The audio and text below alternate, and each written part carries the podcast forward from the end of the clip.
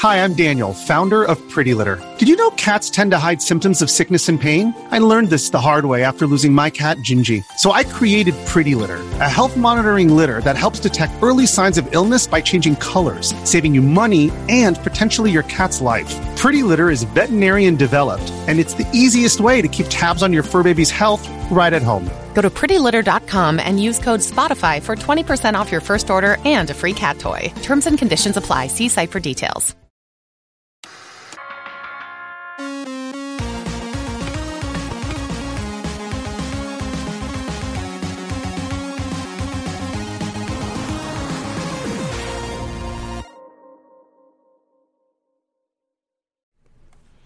Hey, what's up, everybody? I am here in person with Markus. How you doing, man? Yeah, I'm fine, thanks. So I am so thrilled to meet you in person. I've been talking to you for a long time through email, and um, uh, I think both of our interviews were audio only as well. So this is uh, the first time I'm even seeing you. Yeah, I don't have a webcam.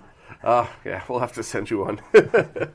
um, so, uh, for anybody that doesn't know, and I'm pretty sure everybody does, you are the creator of the open source scan converter, as well as the uh, CPS HDMI projects that allow for HDMI output of uh, Capcom Play System arcade boards 1, 2, and 3. Yep. Um, so basically, you completely changed the way we play our games. well, maybe in some sense. Um, the open source scan converter is, is absolutely phenomenal. We've talked about it before, but I, I, I have to keep bringing it up because it's such a game changer. Um, zero lag, the colors are all processed in the original color space, so it doesn't get compressed at all. And now you're adding features like, uh, you know, it- originally it was supposed to be 720p, now it's 1080p. Now you have an on screen menu. Um, can you just give a little bit of description on like where uh, how this project got started and, and how you were able to, to take it so far from its original form? Well, it started just like a hobbyist project, so I tried to do something that I could use just personally and maybe a couple of my friends. And then it went like that, maybe six months, one year, and then uh, after discussing some friends, they convinced me that maybe this should be like pushed more like the publicity. So And then um, I guess you, you got started with Matt from Video Game Perfection to sell it. Yeah. Um, and at the time, it was no audio built in, DVI out, and I believe the first revision. Did the first revision even have 3x mode, or was it only 2x yeah, mode? it, it basically had the, all the like logical functionality, even though it doesn't didn't have like audio Okay. physically. But the FPGA is the same, and you can run the same code in there. Okay. Um, and after a while, you were able to get things even like uh, profiles added so people could configure it. Um, it. It's at a point now where I think you could go to, uh, you could configure your own and save it to an SD card to share it with other people. Um, I, how did writing to an SD card come about? Because isn't that a completely different way of, of talking to the FPGA? Wasn't that pretty complicated? Well, not really. It's you have for SD cards you have like basically two interfaces. It's the SPI, which is the easy and a bit slower, which the OSSC uses, and then you have the SDIO, which is a bit more complicated, but used in some cameras and etc. So you're just using those protocols to write to the SD card, and it's uh, what language is it? Is it VDHL? Is it um, a Linux-based thing in order to talk to Uh, it? well, the FPGA code is Verilog mo- for most part, parts, Okay. but then, then of course the code which the actual soft CPU runs is in C, and some assembly, of course. Okay. Um, at the moment, I think you have ten slots available for profiles. Is that a limitation, or is that just something that you had set? Uh, well, it is kind of also limitation. I think actually it's 15 now or 20 Oh, right. yeah. because uh, they are stored in the. If you now talk about the normal profiles, so they are stored in the internal flash. Okay. So when you actually erase something from the internal flash or try to, re- I mean, when you want to update something in the flash, you have to erase a big sector. Okay. And to make it easy, I just divide it so that it has like uh, 32 sectors and 16 are allocated for the bit stream. So you get then 16 slots where you can store profiles. okay. I and didn't then er- erase them, them easily and just Excuse me. Um, I, I didn't realize that. That made sense because I thought for some reason that the profiles were stored on the SD card, and they're just you're using the SD to transfer them to the memory on the OSSC itself. Yeah, there's actually this web app not made made by me, but uh, Paul B. in the you know maybe him from the forums. So Mm-hmm. he has this app that can actually write the uh, profiles into the SD card, and then you can import them into the OSSC. Yeah, and that that's the app that also allows you to name it as well. So it's not just Profile One, Profile Two. You could put SNES, Genesis, and stuff. Yeah. Um, and I'm assuming now with the on-screen menu, you'll be able to see those on TV as well. So if you program Yeah, in- well, the OSD just mirrors what you have on the onboard LCD. That's awesome. Now, when you when I originally spoke to you about, um, I, I think we spoke about the OSD years ago, um, and I think at the time uh, I was under the impression that you needed a frame buffer in order to write an on-screen display. No, not really. The OSD has been a long time in the to-do list, Mm-hmm. and now you now you can see that the to-do list is getting empty. Yeah. And also the other thing is that now the resources of the FPGA are pretty much like utilized. Yeah, I mean that's just uh, that's so unbelievably impressive that you've come so far with this. Uh, I'm really I'm really pleased to see this. Um, I mean I, I said it before, and I, I I really mean like the product that you made has changed the way that we all play on flat screen TVs, and it's even changed the way a lot of arcade people stream their arcades. Uh, to the point where my, my friend who's here, uh, you'll, you'll meet him later. He um, very often in the comments on his streams, people will accuse him of using emulation because it looks so good they don't think it's actually coming from an arcade board, and it's all because there's a handy little product that you know you could you could plug into this and, and have it work. Um, I guess there was a bit of confusion from the arcade crew on uh, which inputs supported which voltages because there are some super guns out there that don't have good protection um, that have uh, th- that are dangerous to use in certain modes. So, if I understand correctly, uh, component video is just the component video standard. You should just use it as that. Yeah, that's Did- pretty clear. Right. The VGA input can can accept uh, 75 ohm RGBS video or uh, RGB HV VGA, which is a higher voltage. Correct. Well, the RGB signals themselves, they are like 70 ohm terminated, Mm-hmm. 0.7 volts VPP, but then the sync signals are TTL. Okay. So the the sync voltage on that could range between on the VGA input uh, could range between 200 millivolts all the way up to was it five volts is the max for that? Yeah, that's basically it. Okay. Uh, and the only disadvantage of the VGA port is it's not routed through the low pass filtering, correct? Mm, yeah, because there's a dedicated chip uh, which only has like two inputs, and I didn't bother to put two of those. No, it makes sense. Um, are you using a dedicated chip for the low pass filter, or Yeah. okay? Um, it's not part built into the FPGA then. It's just Um, well, there is before the FPGA there is like the video like analog front end, which is basically the um, chip that digitizes the video, and then FPGA also only does the all the digital processing. Okay. Because in my testing, I've been using uh, Texas Instruments based uh, filters um, going for direct RGB capture, and whatever you're using in the OSSC works better than those. Uh, it seems to clean up more interference. So whatever you Well, chose. it, well, it's a TI chip. Is it really? yeah. It must be the combination that you're using of, of, of how you're doing the scaling then, but that, that's pretty cool. Um, and then the, the SCART input, um, that's, you know, that should stick to your basic RGBS voltages. So, you know, on all of them is 0.7 volts, 700 millivolts on RGB, but sync shouldn't really go over one volt, right? Well, I think the chip actually can tolerate up to two volts, but then uh, you shou- shouldn't really try pushing it too much. Right. So, um, now if I remember, I am not an expert. I know just enough. I know just enough to get these things wrong. But I, uh, having some, having something at about one volt uh, is what the total composite video signal would have usually sent to it, which is what the SCART standard uses as sync. 300 uh, millivolts for the sync For and then the 700 part. for the composite actually. Okay, so that's why it's one volt on SCART, and with with some tolerance, give or take. So, okay, so that's pretty cool. Um, is there any indication to the voltage of the audio input on the SCART side? Uh, well, that's just stan- standard like line level. That's what it assumes. And what is line level standard for Uh, I think it's 2 volts VPP is the consumer level, if I don't remember incorrectly. Okay. Because the the problem that the arcade people were having um, is, it's uh, respectfully, it's just education in that for years, arcade people would only sell equipment to other arcade enthusiasts who already understood all of this, and now because of products like the OSSC, uh, anybody could start using these arcade boards. But if you don't have the knowledge to know that these boards are cranking up the voltage in order to power speakers and a, a you know a direct CRT arcade monitor, that's where things could get dangerous. So But usually the su- super guns should handle like the, that part.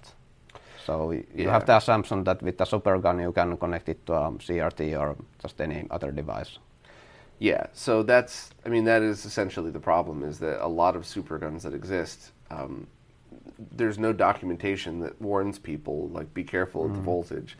Um, the Hass uh, so far is, is the the safest one that I've used, but I always remind people too that if you buy a used one, you don't know what somebody else changed on it. So like make sure.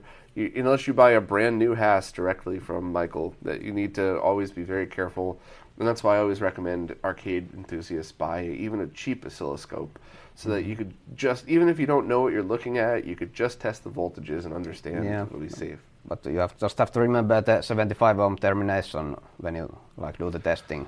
Right. Because otherwise it's not like what you get in the in the end. Yeah, that's uh, Steve from HD Retrovision taught me all of that. And uh, if you go with just a direct probe, you get a much higher reading. So yeah, I use the T connectors and put a 75 ohm terminator on the back. So that's pretty cool. Um, so any any future updates planned for the OSSC? Because you've done pretty much everything that you wanted to do with that, right? Um, well, there is some work in the background, and I hope that when there is something that I can show, I will then Awesome. keep you up to date. Okay. Well, we're we're all looking forward to it. Um, the CPS HDMI. Holy crap! What an exciting product. That is that is something that I didn't expect was possible. A true digital to digital output of the Capcom Play System arcades. Um, I've tested uh, CPS one and two myself. Uh, friends in New York have tested the CPS three as well, and they're absolutely awesome. Yeah, the nice thing with arcade boards is that you can, in many times, tap the digital signals from the board. So it's like just a conversion.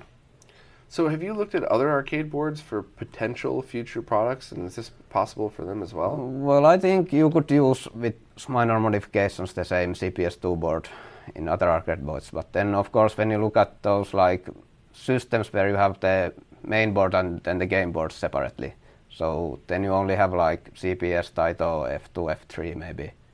Right. But only a limited amount of like those dedicated where you can exchange the game board into the Right. Otherwise, you would essentially be spending all of this time for one game. Yeah, do that. exactly. So, um, have you ever taken a look at the Mortal Kombat boards? Is that something where this one thing could be used on one, two, and three, or those in, in NBA Jam, which are all similar, or would that I haven't looked different? into those. I just remember people telling that they have the 55 hertz Oh, frequency, Yeah. which is Uh, can cause problems in certain setups. Oh, really? So, uh, I, those are always my favorite arcade games. That's why I always ask about those. but it makes sense to stick with the multis, so the, that would be pretty cool as well. Um, so, uh, where it's at now, I believe its current firmware is 1080p or 1600p, correct? For the Uh, 1080p CPS? is the current one. Okay. Um, are there plans to add different resolutions to that? Uh, yeah, now that the OSD was done for the OSSC, so that can be easily ported to the CPS project as well. So now you can easily have an interface where you can change things. Mhm. And in the hardware itself, there, have be, there has been the support for multiple resolutions all the time. Oh, it's just that with two buttons and no like on-screen feedback, it's like you don't want to do those button combinations to like Yeah. change things. So that's why it's been a bit postponed. No, that that totally makes sense, and it's uh, that's going to be another great feature too because um, some of the different streamers use different resolutions for that. Uh, some people even want the original so that they can manipulate the image the way that they want it, and uh, it's just very exciting that we have this choice because even for home users now, rather than messing with a super gun, um, you could just put out or use that basic I/O interface and power it with you know a power brick and that's it. Now you just plug it right into your HD monitor, and you're able to enjoy it. Yeah. Um, how did you deal with the aspect correction? Because um, I'll try to explain this simply for people that haven't watched any of the other videos. Um, resolution didn't matter on CRTs. No matter how wide a resolution, it was always drawn in a square, and you just end up with more detail. So, uh, in CRT-based games, more resolution meant more detail, not a wider aspect. Um, and you got the aspect ratio perfect. Um, Well, it's almost perfect, but uh, it's more to do with luck and the modes it currently uses. So, because it's now integer scaled. right. So if you want to do something like only 2x vertical, then you would really have the correct aspect ratio uh, with that. Okay. So you would need to do some filtering and interpolation. So um, it's uh, integer scale, vertical and horizontally. Yeah. Okay. But the aspect seems correct on my TV. Yeah, because with the 5x, basically it's doing vertical. You have a matching horizontal, I think it was 4x, which gives you the pretty much the correct aspect ratio. So it was it's just you just got lucky that it was 4x Yeah. and 5x ended up being right. pretty much. That's awesome. That's pretty cool. Um, the those products are available from Video Game Perfection as well for now. Yeah, and you can always buy one of one of those yourself if you want. It's a bit simpler to build than OSSC. Right. So that's a completely open source project as well, right? Yeah. That's pretty awesome. Um, you know, I think a lot of people, I, I think a lot of people seem to think that if they open source a product, they can't sell it, or or they won't sell as many. But that's definitely not. At least in a small community like retro gaming, that's not what I've yeah, seen. it depends, but at least for those products, I haven't like have any regrets putting them as open source. Cool. Um, have you have you seen any of the OSSC clones that are out there now? Have you taken a look Mm, yeah, at a couple of those. I've seen ones uh, from AliExpress, and I've seen one from a company in Europe. I think that's just out there cloning a bunch of stuff now. Um, do you have any any thoughts or any comments on the quality or, or anything like that? Well, at least the ones sold in AliExpress, I took a look and, well, it wasn't very convincing. Basically, everything was there, but the components weren't like the originals. They were probably a bit lower quality, and then the PCB itself was quite dirty. Oh yeah. Well, basically, it worked still, but but when you can like save 20 bucks from buying there, so I don't know whether it's worth worth that risk. You know, it's my strong opinion that no, it's not worth it's not worth the risk. If you're going to spend money on a good That's product, the buyer's decision, so true. I try to be neutral on this. So is um is the open source the last time we talked about this, the open source scan converter meant open source software so you could program it as much as you want and you were willing to share the design with anybody in the community, but it wasn't just posted on GitHub somewhere. Um, with the clones out there now, is it are you just fully open sourcing it or are you just leaving the, the files the way they are? Uh, you mean, I think the servers have been there almost since day one. The very first revisions, I didn't put the Gerbers available. Mm-hmm. But quite soon after that, they were put available when we had like our own setting process in place. Okay. So we, we were already thinking on day one that somebody from China does this and copies it and tries to sell. Yeah, I we were not like super worried, but we still knew that it could happen. But it took quite many years actually to happen. I was surprised. Yeah, I mean, I wasn't really surprised in that because if you have a good product that's available i i for a decent price, they don't usually get cloned. The product, mm. products that you generally see cloned, and there's always exceptions, of course, but it's the ones that everybody wants, but that you can't you can't get, or they're super expensive. Yeah, so- either the availability or price is not very good, so that's when the, some people see their chance. Yeah. But no, the OSSC has always been fairly priced. It's even come down in price as the years have gone by. So that's pretty cool. I think, you know, uh, one thing that I always mention whenever I talk to you is a few years ago, we were all having a discussion on the Shmups forum about, about how much of the project's open source. And I think so many people interpreted that as an argument, and we were just talking. And there were other people on the forum jumping in, thinking uh, thinking there was a problem. But no, I've uh, I've I've always respected the way that you and Matt have rolled out the whole project and everything like that. And uh, I, I just uh, I think it's very cool that that not only do you have these products, but you're willing to share I, I mean, I've seen you help plenty of people with their own projects as well on this stuff. So, you know, thank you. It's very cool that you approach these things that way. Um, do you have any other products coming up or anything that you'd be willing to talk about? I know you know you don't want to talk about things that are in uh, in development, but anything you've been thinking about? Oh, well, there have been a couple things, but not really something I can share at this moment. So, well, there was at least one CVBS to RGB thing that I just made for fun, and it basically used an analog transcoder which was uh, taken it into from a CRT, and it's not ready yet, but it's just some project that I do someday. It, it will yeah. be not like going to be for sale because you don't get those ICs anywhere. Right. But yeah. It's just for fun. So you said that um, that was composite to RGB. Yeah, and S video. Is that the Koryuu project that Matt had posted about, or is that a different thing? Well, it's a bit similar in the idea, but uh, that's like using analog to digital and then back to analog. Okay. So that uses um, like digitization. But the one chip from the CRT, that's an analog transcoder. Mm-hmm. Of course, you have the delay line there, which uses, uh, is used for the comb filtering, but you don't have to use that. You can disable if you want. So then it's like should be fully analog. So um, it stays in the analog domain, and when you say the delay line for the filtering, you're you're only delaying it a few lines, not a few frames. Right? Uh, well, that's basically not delaying the data. It's like for used for the comb filtering. So and it's a digital delay line, so that's why I say it's like um, digital if you use that.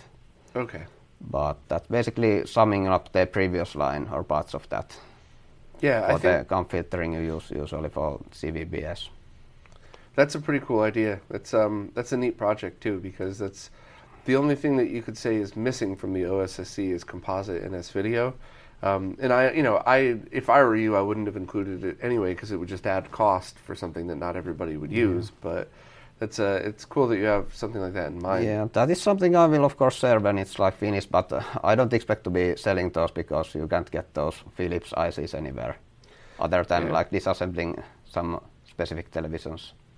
Yeah, th- you could find a lot of chips like that um, from China, and what you normally would find is you buy 50 of them and 35 work and yeah. then 15 don't. Uh, it's probably not worth the effort. You have RetroTink at now the so yeah, you already have solutions for this. So that's just more for a curiosity. Yeah, I, I did. Uh, I did find that um, when I, when I originally tested the RetroTink through the OSSC, I used the VGA input, forgetting about the filter. Uh, so now that I now that I went back using HDMI out uh, direct one-to-one pass-through mode to the component video input of the OSSC is the better move because you get the, the filtering and everything. So, sorry, and uh, the thing must have been shaken up coming out of the machine. um, so, uh, have you looked into 4K scaling any, uh, as well? And is the last time I think we spoke about this, the chips were so expensive that it would be not a feasible product at that time? Well, depends on which chip you mean. Of course, you get those 1080p to 4K chips which can do scaling, but they are usually designed for film. And basically, you have those same, same chips already in television. But if you talk about 4K capable FPGAs, then th- those are ex- extremely expensive, and the tools also you need for development. Right. So there isn't um, there isn't an integer scale chip out there that would go 1080p to 4K. Well, maybe you can do inter- integer scaling even with a bit less spec FPGA, but of course, if you go into 4K, you want to be also like using some more than inter- integer scaling. So yeah, yeah, it's you know it's it's tricky because 4K TVs came out before the rest of the industry was ready for 4K. So even 4K Blu-ray discs that you get now are very often uh, mastered in 2K and then upscaled. Yeah. So it's you know, it's good and bad, I guess. You know, the more resolution, you know, the, the better. But you, in order to really take advantage yeah. of it, you need the scaling. Yeah, not the old TV support 444, and there are like limitations. HDMI right. 2.1 is coming. So, okay, it's kind of it is already, but how many TVs properly support that? Yeah, it's going to be another year before more TVs yeah. start to have that. So, so for these kind of projects, it's a bit too early to look into maybe 4K. Yeah, and it's funny too because 8K TVs, you know, they're very expensive, but they're starting to get rolled out. So mm-hmm. I feel like once the 4K technology is here, 8K TVs will be here. so, you know, we're always trying to catch up with something else in technology. It feels like. Yeah, let's hope it's not turned into the megapixel race as was in the digital cameras. Oh, I know. That was so. At first, it was kind of cool, and then it was just so useless. Once it got past a certain point, it didn't matter at all. So. So, um, what? Uh, so you're in Finland, right? Um, uh, what do you do programming on hardware for your day job? Mm, yeah, you could say so. Oh, okay. So that's how you get the experience to do stuff like this. Yeah, well, I've been studying stuff like this, so yeah, of course, That's pretty that's cool. part of it. It's funny because when you talk to people in the retro gaming scene that create stuff like this, it's it's usually one or the other. It's usually you know yes this is kind of what I do for a living, so it's natural, or it's usually somebody that does something completely different for a living, and this is their their passion and their project to it. So kind of neat to hear that. Um, uh, what made you start with the uh, the CPS stuff? Were you just an arcade enthusiast as well? Well, actually, it wasn't my idea. so I was sent this board and request to make this kind of thing. After like I was, I had already studied OSSC, and then, then maybe you know UnDamned. Oh, of course, yeah. Got the board from him, and then I started to look into the CPS2 and how could I do that. Oh, it took quite a lot of time because it was only like in the back burner mm-hmm. quite a long, so I didn't have too much time at first. But it's taken some years, but now I think the hardware is pretty much final. That's pretty so cool. now it's just like writing the features. Huh. That's really funny. So you kind of built the OSSC for yourself and for your friends, and then somebody just said, "Hey, can you do this too?" That's really cool. Yeah.